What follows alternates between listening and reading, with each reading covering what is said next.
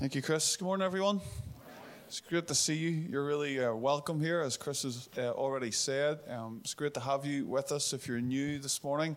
Um, in other words, if it's your first time or maybe um, you've only been here once or twice before, hope you feel welcome um, and hang out and say hello to us afterwards. We'd love to connect a little bit more with you. Um, I uh, am going to be sharing this morning um, on our theme here, which is called Gilgal. Um, I'll explain a little bit more of that in a moment if you aren't aware of what that is. Um, but I, uh, I want, I want, yeah. So I want to introduce that uh, theme to you a little bit more again this morning. We've been moving on that, but I just want to link it up from where we've been, and uh, and move further into the chapter. I am going to be talking quite a bit. A bit of a disclaimer up front. I am going to be talking because the passage talks a lot about circumcision in this particular chapter. So I just want you to know if you're new here, I don't I don't talk about it every week. It's not like a thing like I love chatting about it, if I'm being honest, okay? But it's just going to be said a lot this morning, okay? So um, maybe you just want to like get over that in your mind, all right? Um, I thought I would say at the start, right?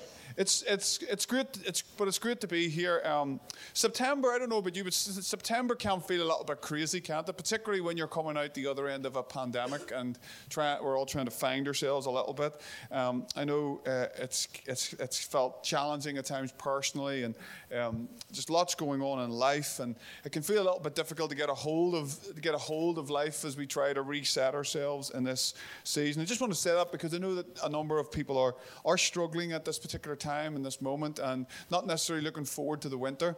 But we, uh, we just want to acknowledge that prayer for you, this prayer ministry after all of our services. So we'd love to stay, stand with you in that. But, but together, I feel like we're, we're moving forward somewhere as well. And hopefully, this morning, this will draw you into the narrative that we feel that God is unfolding in front of us. Um, where we're at, I think, uh, just even culturally at the moment, and where we are as a church, chimes really well, I think, with the theme that we're looking at. And the theme, what we're looking at, is this theme called Gilgal. And just really quickly, for those of you who are new and aren't maybe sure where, where we're picking up here, Gilgal was when the children of Israel moved into the promised land. So nobody in the first generation who came out of Egypt got into the promised land because of the disobedience. So when the new generation, apart from two people, when the new generation went into the promised land, they had a kind of first base was called this place called Gilgal. And they set up camp at Gilgal and they reset and restored themselves in their identity and renewed their vision for all that was ahead. It was like a Gilgal is like the place where we have a Selah, you know, where it talks about in the scriptures. We kind of pause and we think about where we're at. We breathe God in and we reset ourselves for all that's ahead. It was the place where Israel remembered their story they took of the Passover. It was the place where they recognized what lay ahead.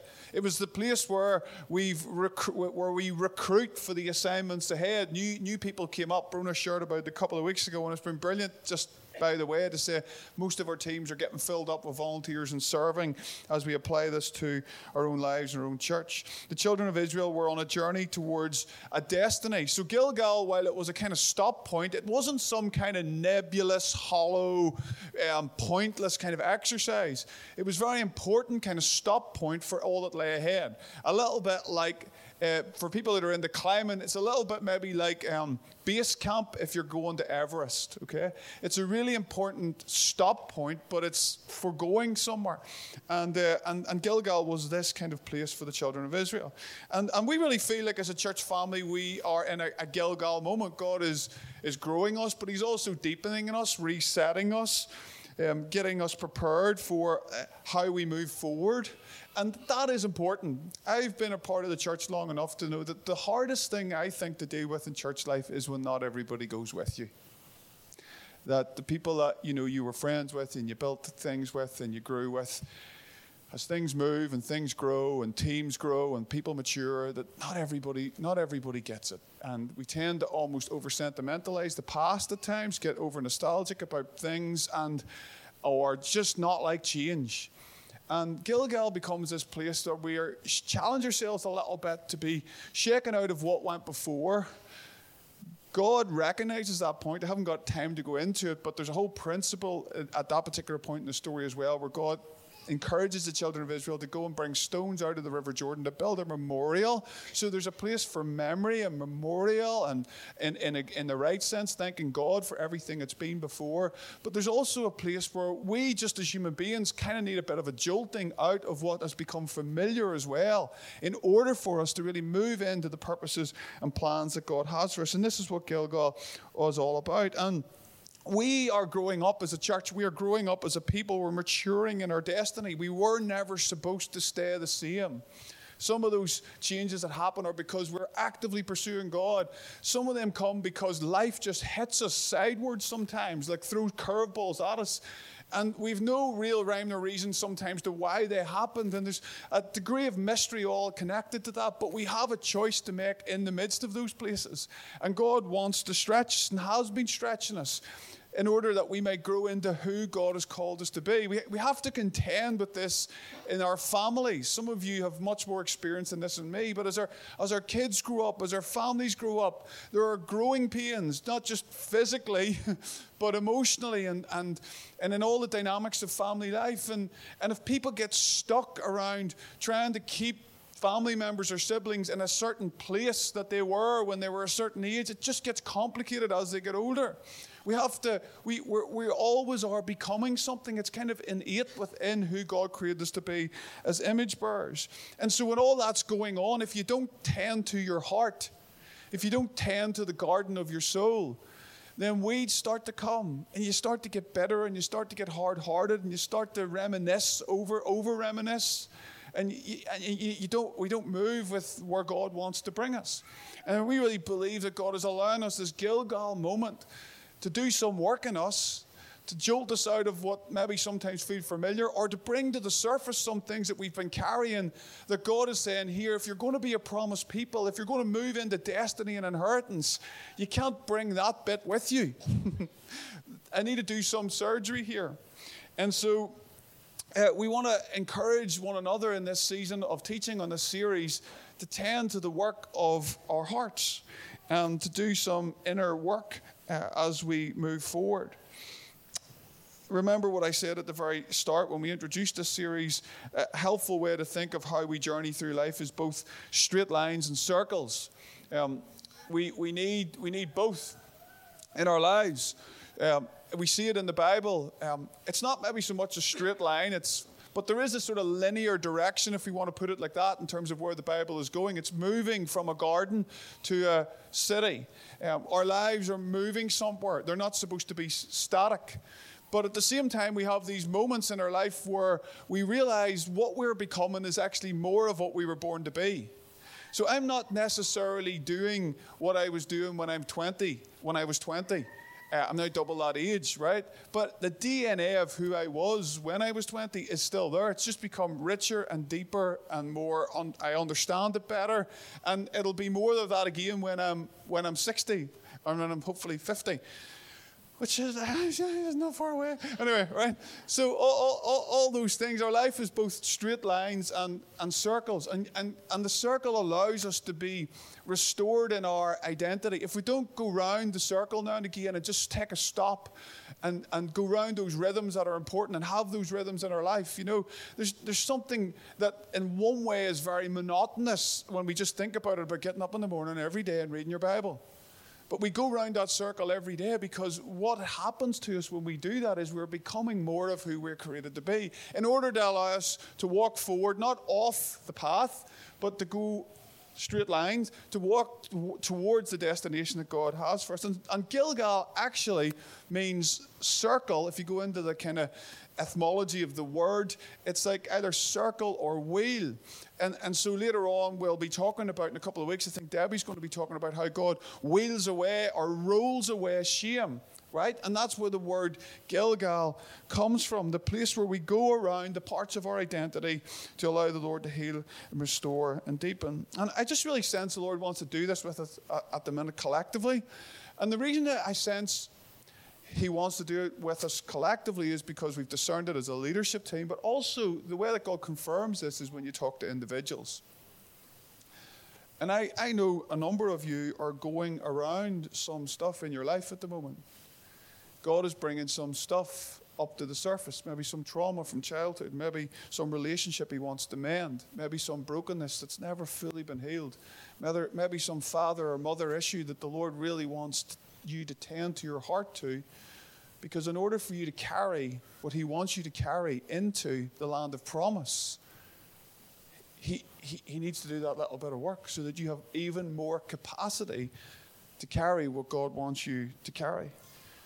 You can't actually carry any greater kingdom authority until some of that stuff is dealt with and the capacity is created to contain more of the presence of God.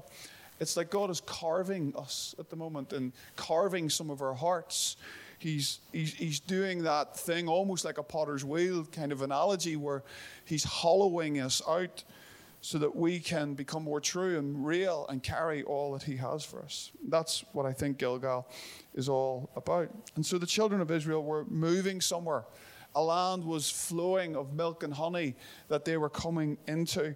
And you can imagine, imagine this, like, you know, just try and put yourself in. Their mums and dads have been slaves. And their mums and dads have been slaves. For generations, they had a slavery, poverty mindset. And then God breaks in, delivers him from Egypt, brings him into the wilderness, tells them that through them he wants to showcase his dream for the world through them. Essentially says, I want you to steward the resource and the abundance of heaven for all nations. Like that, that would be tough to get your head around, wouldn't it? You'd have to do work. And unfortunately, the story is that that generation couldn't get their heads into that mindset. And so God had to allow that generation to die, to allow a new generation to rise up. But even still, they must have had that script hardwired into them in some ways, mustn't they? They must have heard their mums and dads say little things, have little phrases, you know, kind of resort to little ways of thinking that they thought, you know, we're going to have to do some work if we're going to become the people that God has really called us to be. To do what they were going to have to do, they were going to have to learn how to become a promised people. We see this even in the, in the mainstream sometimes in culture. Do you ever read those really sad stories of the people who win the lottery? I think they've made programs of them, haven't they? Where, where they just don't know how to steward it. You just get loads and loads of money in one big payout, and then within a couple of years, it's, it's, it's blown because the mindset hasn't been renewed enough to deal with the new reality that's in front of them. And if God really wants us to win a nation, do you believe He does? Uh, or, or are we just like, you know, we just come to church doing our thing every week and, you know, punching in, punching in the Sundays until Jesus returns? Or do we really feel like He wants us to transform a city? Do we really feel He wants us to win a nation? Then we're going to have to steward the resource of heaven. We're going to have to steward big resources. We're going to have to steward, I believe, millions of pounds. Why? Because God wants us to be rich? No. Because God wants to transform cities and nations, and it's going to take that. It's going to take systems and structures to be shaped and changed in education and health and business and all of those things. And if, if we have a mindset that is built upon kind of slavery or poverty, then we won't be able to steward the abundance of heaven. We've talked a lot about that in our stewardship theme of being blessed to be a blessing. But th- this is what Gilgal was all about. It was because to become who we want to become, who God wants us to become, I, I don't know if you've realized yet or not, but there's resistance to that. There is a force, an energy, a personality, a dark, evil personality called the devil. The Bible calls him the Satan. And through the world and the flesh and Satan himself, he wants to resist us from coming into that destiny that God has for us. And so we need time to be formed and to circle around who God is calling us to be. We need to have that core identity inscribed, carved into, imprinted, burnt, brandished, whatever word you want to use, on, on our hearts.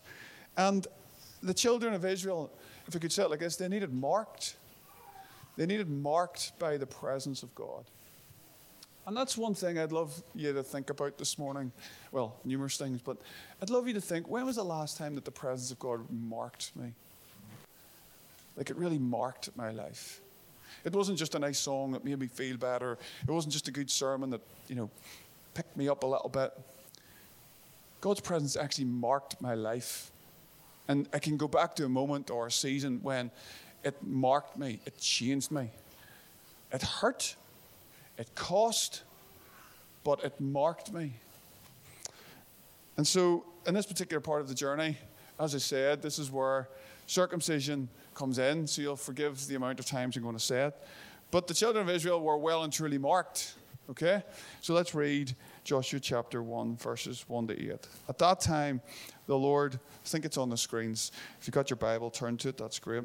I'll read it for you. At that time, the Lord said to Moses, or sorry, to Joshua, Make flint knives and circumcise the Israelites again. I mean, part of me wants to go, God, a flint knife? Holy smoke, right? Maybe that was cutting edge technology in those days, right? But still sounds sore to me, right? Make flint knives and circumcise the Israelites again. So Joshua made flint knives and circumcised the Israelites at Gibeath Haaraloth. Now, this is why he did so. All those who came out of Egypt, all the men of military age, died in the wilderness on the way after leaving Egypt. All the people that came out had been circumcised, but all the people born in the wilderness, this is this generation, during the journey from Egypt had not. The Israelites had moved about the wilderness for 40 years until all the men who were of military age when they left Egypt and died, since they had not obeyed the Lord. For the Lord had sworn to them that they would not see the land he had solemnly, solemnly promised their ancestors to give us, a land flowing with milk and honey. And so he raised up sons in their place. And these were the ones Joshua circumcised. They were still uncircumcised because they had not been circumcised on the way. And after the whole nation had been circumcised, they remained in the camp. They remained where they were in the camp until they were healed. I love that last little line. Thank you, God, for allowing some time for healing, right? They went out to battle three days later. So, like, they didn't get long. But, um, so, so can you imagine, like, all these. Um, this new generation, they just seen a miracle. They just come through the River Jordan. God has stacked the waters up as far away as Adam. They come through. They have this big, massive shout. Talk about coming down to earth. You know, our, our reality check. Right now, we're going to circumcise you all. And you've got three days to get better again before we're going to go to battle. All right? That's basically what we're talking about here. But the new generation have come into the land that their fathers weren't allowed to come into they were, for, uh, they were forbidden to enter. They were carrying the hopes and dreams of God for the nations because they were the children of Abraham. Right, so Abraham had give, been given the promise about over 400 years before that he was going to be a, he was going to be blessed. His children were going to be blessed, and overflowing out of his children, his descendants, would be blessing to all nations. And so these slave children of, of, of, of slavery, of the generation above them who were slaves, they were carrying the same promise. They were descendants of Abram. And they, they, they, they, had to come to know that, and they had to be reminded of this. So this was the chance, this was the, this was the moment that they were going to get the chop, right? To, to recognize who they were and who they were in the story. And so, what really was what really was circumcision? Apologies, as I said at the start, for talking about it so much, but it's a biblical thing that we need to try and understand. Uh, it wasn't because it talks about in the New Testament as well as in the Old Testament, which we'll come to in a moment. But thankfully, it doesn't happen anymore in our cultures or for Christians and followers of God. It was ancient practice that God used to initially with Abram seal a promise that through him all nations would be blessed. We can't underestimate the promise that God gave to Abram. God had already tried to restart the world once or twice, with after the flood and after Babel, and now he chooses a man called Abram. And he says, Through you, Abram, all nations will be blessed. My very dream for humanity is going to be with you. And so God binds himself to this man called Abraham. But he really had to work with Abraham to help him understand what he was carrying. And so the promise God made to Abraham is what the Bible calls covenant. And covenant is a really important term. It's how we and what we build traditionally, what we build marriage upon. It's a promise of commitment, of real depth. It basically says, Everything I am is yours and everything you have is mine. We ruggedly commit to one another in sacrificial love. This is the principle that it's built upon, where we give ourselves up for the sake of the other. It's really deep, it's really profound, it's really holy, it's really exclusive. It's to be it's not to be shared necessarily with everyone, but it's it's an exclusive kind of thing. And marriage, in some ways, is how we see this practiced maybe most vividly what God wanted to do with humankind. And so God was saying to Abraham, "I'm going to work with you. I'm going to give you this promise, but I'm not going to leave you. I'm going to work with you. I'm going to help you understand the type of relationship that we're going to have in order for us to be one, so that you can carry my dream for the world. But it's going to cost you everything, Abraham." Because it's costing me everything and it's going to cost me everything. And so it's going to hurt Abram. It's going to, something is going to be done to you because something of you needs to be cut off. Part of your sin, part of your flesh, part of your independence is going to need to be cut so you can enter into relationship and oneness with me at such a depth of intimacy. You're going to, you're going to have to give something up. You're going to have to, in a sense, sorry to be so graphic, you're going to have to, in a sense, go under the sword in order to come back into relationship with me. Something's going to have to die. It's interesting, just as a side note, as uh, Tim Keller to think for this. But when you think about the Garden of Eden, when Adam and Eve had to leave the Garden of Eden because of their sin, what was stationed at the Garden of Eden? It was a cherubim with a flashing sword. In other words, in order for you to re engage into the fullness of the intimacy of the relationship that God wants to have with you, something is going to need to be cut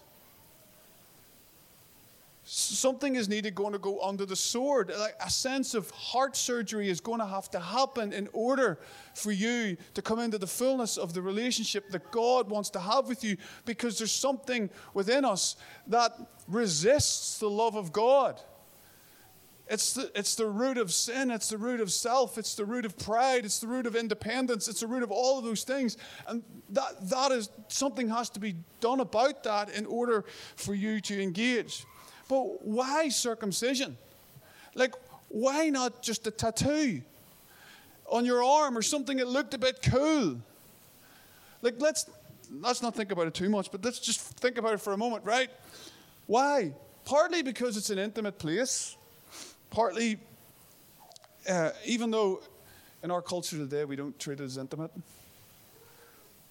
but it's supposed to be an intimate, sacred, kind of mysterious thing that is kept for an exclusive relationship. And, and God is intimate. And He wants us to love Him. It, it's also partly because it's the organ of the body that generates life. It's where generation after generation after generation come from. And God wanted the children of Israel to know generationally, the descendants of Abram, that they were carrying something. But it's bloody. It's gross. We don't like to think about it. It's embarrassing. It's even a bit shameful. Come on, God, just mark us somewhere else. We want to say when we read these. Why is it, why is it, why is it that act? Why is it something so bloody, something so gross, something so embarrassing? Because it's an identification with sin, because sin, while it seems pleasurable at the start, sin is gross. Sin is sin is bad, and sin does damage. It does serious damage. And it can feel good at the time initially, but we only have to look at our world to see the damage that sin does. And Abram had to know all those years ago when, in many ways, he was the first to undergo this. He needed to know that to walk with this God and carry God's dream for the world, something was going to need to be marked. He was going to need to give something up. And so God circumcised him and his sons, and that's, that, that, that was passed down through the generations. And this tradition seems to have continued for 400 years. And even the children of Israel who were in Egypt seem to then have been circumcised, but the ones who came out didn't and weren't. And so we come back to this Joshua generation, this new generation and probably they're thinking, we've got off with it. You know, we heard of this kind of thing that happened to our mom and dad, and it's not going to happen to us, maybe. But God wanted to remind them of the greater story that they were part of. They were Abram's children, and they were part of God's plan as his descendants, not just to come out of Egypt, but to walk into the land of destiny. And what this promise that God had given their forefather Abram 400 years ago had been intensified, like dramatically, in the wilderness where God came down on, a, on the mountain in a fire and a cloud, and the whole earth uh, all around them shook. And God spoke to them and He said to them, You're my treasured possession. You're going to be a holy nation and you're going to be a royal priesthood. I've carried you like an eagle does with her little chicks. I've carried you on eagle's wings into the wilderness. I'm setting my love upon you. Through you, I want all nations to know who I am. God wanted them to become aware that they belonged to Him, that they were people of destiny to carry His love, His holy love in the world, and it would involve giving up every other love, because that is what sin is. Sin is resists the love of God. And so the Israelites were marked in this place. Gilgal is the place where we are marked by the presence of God. And I guess the application for us as we try to make this seem more relevant, maybe for where we find ourselves, is God's presence should mark us. God's presence should cut some stuff back in our hearts. It should change us and transform us. It's, it's, it's not just a pick me up, it's not, it's not just a little kind of mood swing kind of thing. It, it's something that, that does something deep in us. And see, it's really easy for us to think as kind of with our modern sensibilities that we're so far kind of further on than the civilization of that day when all these sorts of awful things happened and God used this ancient practice. But when we look around the world today, guys, come on, just like look at our world. Look at how damaged it is. Look at what sin is doing to our world. Look at what humans do to other humans. Look at what humans do to themselves. How, how damaging is the world in which we live. It's bloody, it's gross, it's not what it's intended to be like. We sometimes watch the news. There's some stories on come on to my news app, and I just I find it even hard to read them because it just it, I don't even almost want to comprehend it. It's so bad at times, or it's so it, it just it's, it's just awful. And yet sometimes we don't allow the work that God wants to do in our hearts to start with us because, the, see, the curvature of the human heart will always bend back on itself because that's part of the problem of sin. And so, what's the solution? Well, thankfully, we don't have to be circumcised today. Why? And it's not just because culture's moved on, it's because of a number of reasons, maybe, but the main one is this Jesus was, in a sense, circumcised for us. Everything that is bloody and gross and damaged in the world, he took on himself. And the only reason that we can receive the news that the presence of God marks us is because he was marked. he was marked more than any man. He took in his own body the sins of, of the world, the damage, everything that was evil and bad and wrong and beaten and broken. And he took it on his and in his own body. Look at this particular scripture in the New Testament then in Colossians. In him also you were circumcised with a circumcision made without hands, praise God, by putting off the body of the flesh by the circumcision of Christ. That's an interesting phrase, isn't it? The circumcision of Christ. It was almost like Jesus, in this kind of cosmic circumcision for all the world, was cut off from the Father, was cut off from the love that he had known, was cut, was cut off from all of these things in order that you and me could come into relationship with God, could be restored, and our hearts could be transformed into His likeness. So that what needs to happen to us is not something made with hands, but is a heart surgery that changes us from the inside out. Having been buried with Him in baptism, in which you were always raised, with Him through faith in the powerful working of God who raised Him from the dead, and you who were dead in your trespasses and the uncircumcision of your flesh, God made alive together with him, having forgiven us all our transgressions. Circumcision was only ever supposed to be a physical sign of what God wanted to do in our hearts. It was always only a means to an end. Even with Abraham, the end was not that he would have the physical mark of circumcision. The end was that he would one day even take his own son, the very promise of God Himself, and place it on an altar, and God would go, Now I know. Now I know. Yeah? The, the goal is that what we know we ought to do and what we do, when they become one, then you know that the work of circumcision of the heart has been done. You see, sometimes people get tattoos, don't they? And often, I was going to put some pictures up of the ones that go wrong, but I thought you get too distracted, right? But sometimes we write, like we get uh, tattoos on our arms or our legs, or maybe often you see people with names. Then why, why do they do that? Often people do it because they carry those people in their heart. The reality is, God marked his people because he wanted their hearts in the Old Testament. But circumcision, as we've said, was much more intimate than just any other marking on the body. And even though this was a practice in the Old Testament, it all points to the cross.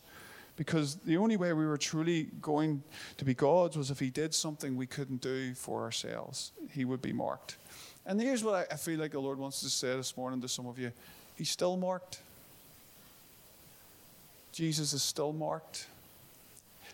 He, he comes in front of the disciples with holes in his hands and holes in his feet in a resurrected body. So he's triumphed over every sin. He's triumphed over every area of brokenness. He wants to make new everything that's gone wrong in our lives. And yet, he carries the scars of what he went through for us to know that your scars and your wounds matter to him, and to know that he can do something with those wounds and with those scars and with that season you're going through right at this particular moment. That he can do something with those to transform your heart so that you can carry even more of his heart for the world in which we're called to live. You see, the story of the Old Testament actually ended up proving that you could be circumcised outwardly and miss God's best anyway. This is what happened to children of Israel. They started to see it as something to be proud of, to boast in for many of them as the centuries rolled on. But Jesus opened the way not just for the children of Israel, but for the whole world to deal with the fundamental problem that Israel had, that the whole world has, which is the stuff in our lives that continues to bend back in itself, to want our own way, to reinforce our own independent thought patterns. And Jesus died so that we could go under surgery and come out new by just appropriating what he did to our own lives. This was the message of the New Testament. And thank God, people like Paul fought hard for this for the, when the new people started to come into the church, some of the Jews and the elders of Judaism, they wanted this to happen to everyone. But Paul, Paul fought really hard for this, as did the other disciples. Look at this in Romans chapter 2, verse 28 and 29. For no one is a Jew who is merely one outwardly, nor is circumcision outward and physical. But a Jew is one inwardly, and circumcision is a matter of the heart, by the Spirit, not by the letter. Isn't that beautiful? By the Spirit and not by the letter. His praise is not from man, but from God. The work of Jesus on the cross, the way he, he marks us with his presence, when we appropriate what he has done on the cross to our lives, when we, when we acknowledge what he's done, and when we apply it to our lives to be changed, we're made new. And um, I, I can go back to different points in my life. I remember when I was 17 and I was, I was, I was in a relationship. I was a good, good person, but I knew it wasn't right. I knew God wanted my life. I knew I had to give that relationship up. And um, part of me can put it down to being 17, not really knowing myself and thinking like, you know, I was in love and that I hadn't a clue, all that kind of stuff. And it was just like an emotional little phase. I could say that. Or I could say, no, maybe there's a bit of that going on, but I know that God wanted my life at that particular point. I knew that I had to give something up. I knew His presence was wooing me into a deep relationship with Him that was going to change my life, and hopefully through that I could change others.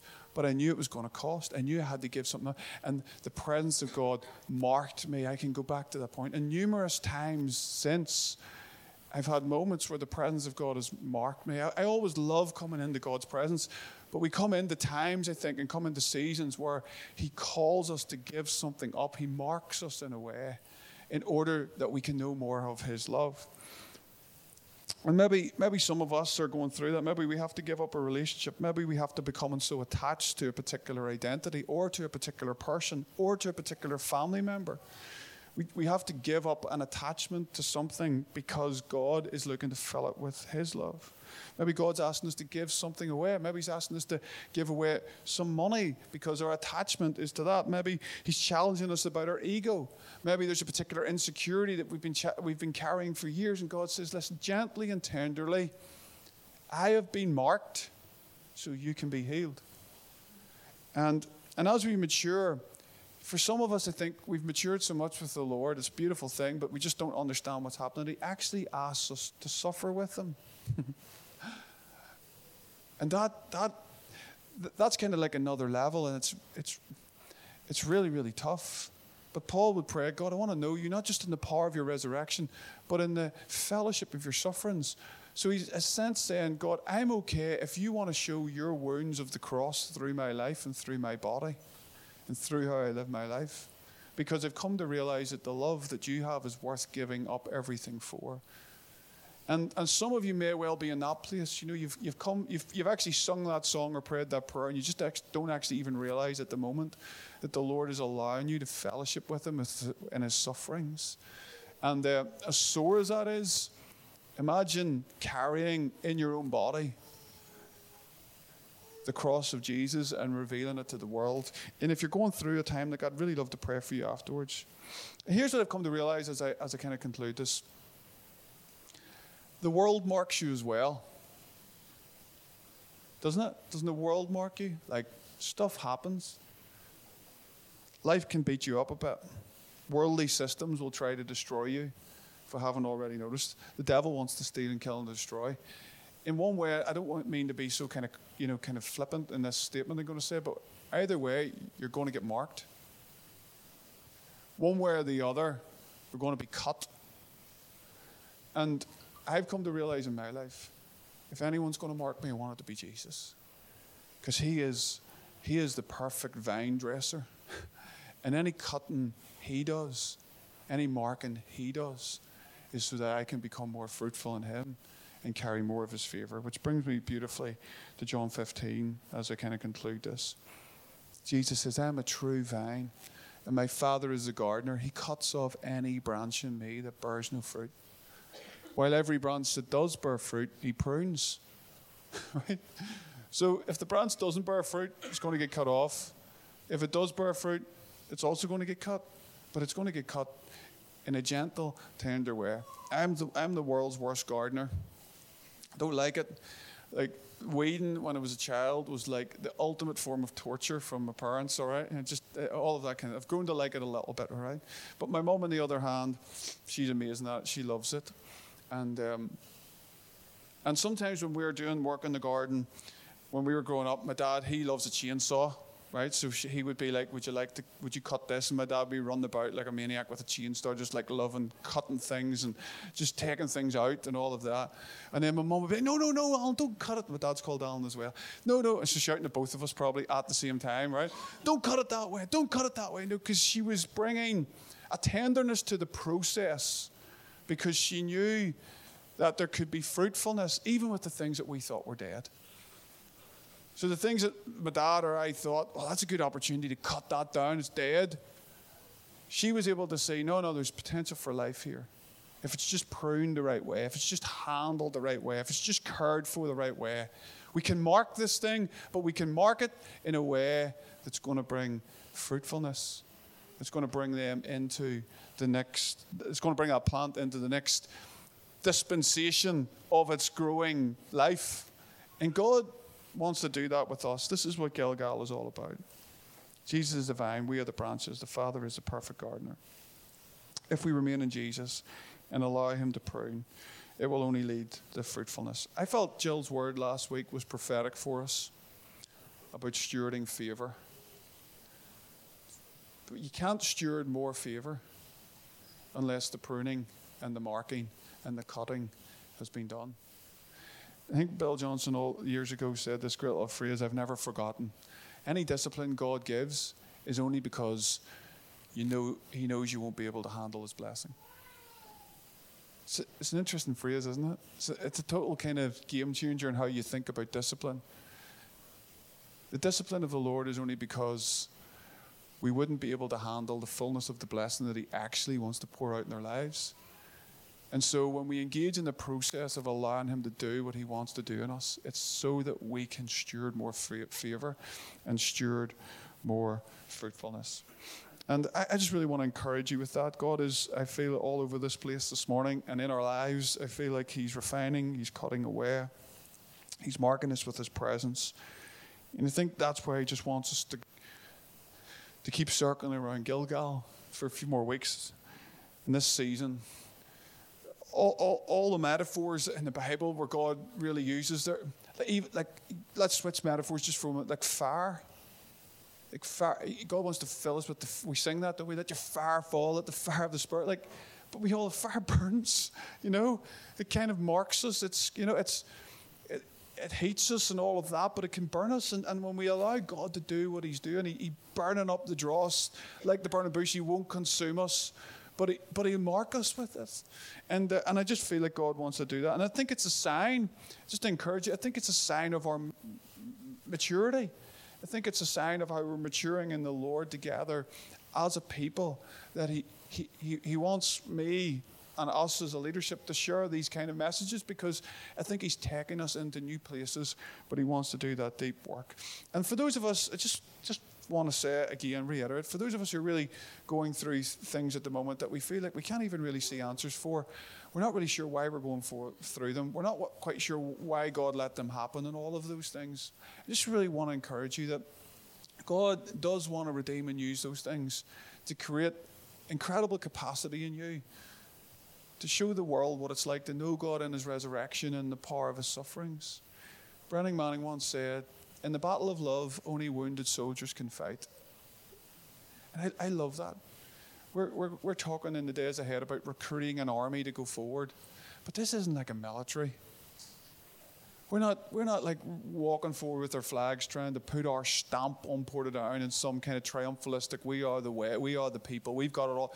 We are, we're, we're wounded soldiers, wounded healers who, who can fight in the battle of love because we've allowed God to mark us in ways in our own lives that become a receptacle for His love to pour through and to flow through to meet others. And I'm just convinced as I look around the room this morning and I see all your faces, every face has got a story. But I just really believe that God is bringing each of you into that place where we can be marked by His presence in a way that we can overflow with His love. And so let's um, let's pray as I close here. We have ministry available and love to make, make that available. But if, if I just get that sense this morning as a close, it would just be really good for people to, to respond. If, if you feel like you do need to respond just to this message this morning, God has been speaking to you, and you're just almost saying in a, in a, in a place of, God, I, w- I want to be available to this work that you're doing. I just love you to stand. I just love, I'd love to pray for you for a moment. If you, if you need to stand, just stand now. And uh, I, am going to pray, and then we're going to release you to go and get, get the children, and get the kids, and then we, we, there will be prayer ministry as well. Thank you, Jesus. Just a few more, just a few more seconds. Come, Holy Spirit. Thank you that you're moving. We bless your presence in this place. We bless your presence in this place.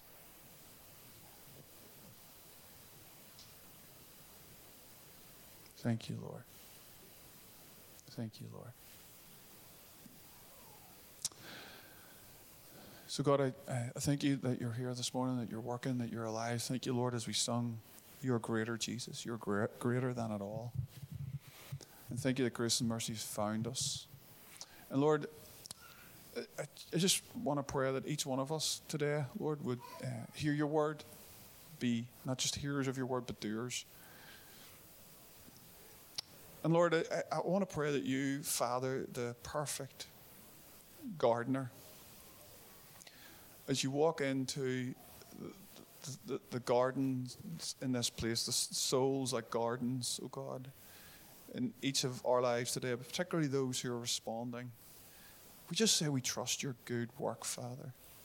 We trust that you are a tender, tender Father, the best gardener there is, who knows what to pull out, who knows what to cut back slightly in order for us to, ter- to bear more fruit.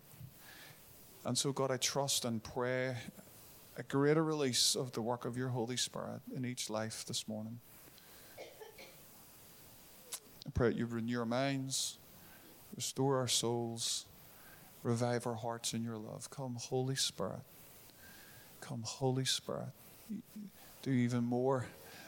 Do even more in our hearts, we pray. Lord, I pray for us as a church body that in the days ahead that we would have moments in your presence where we know we're being marked.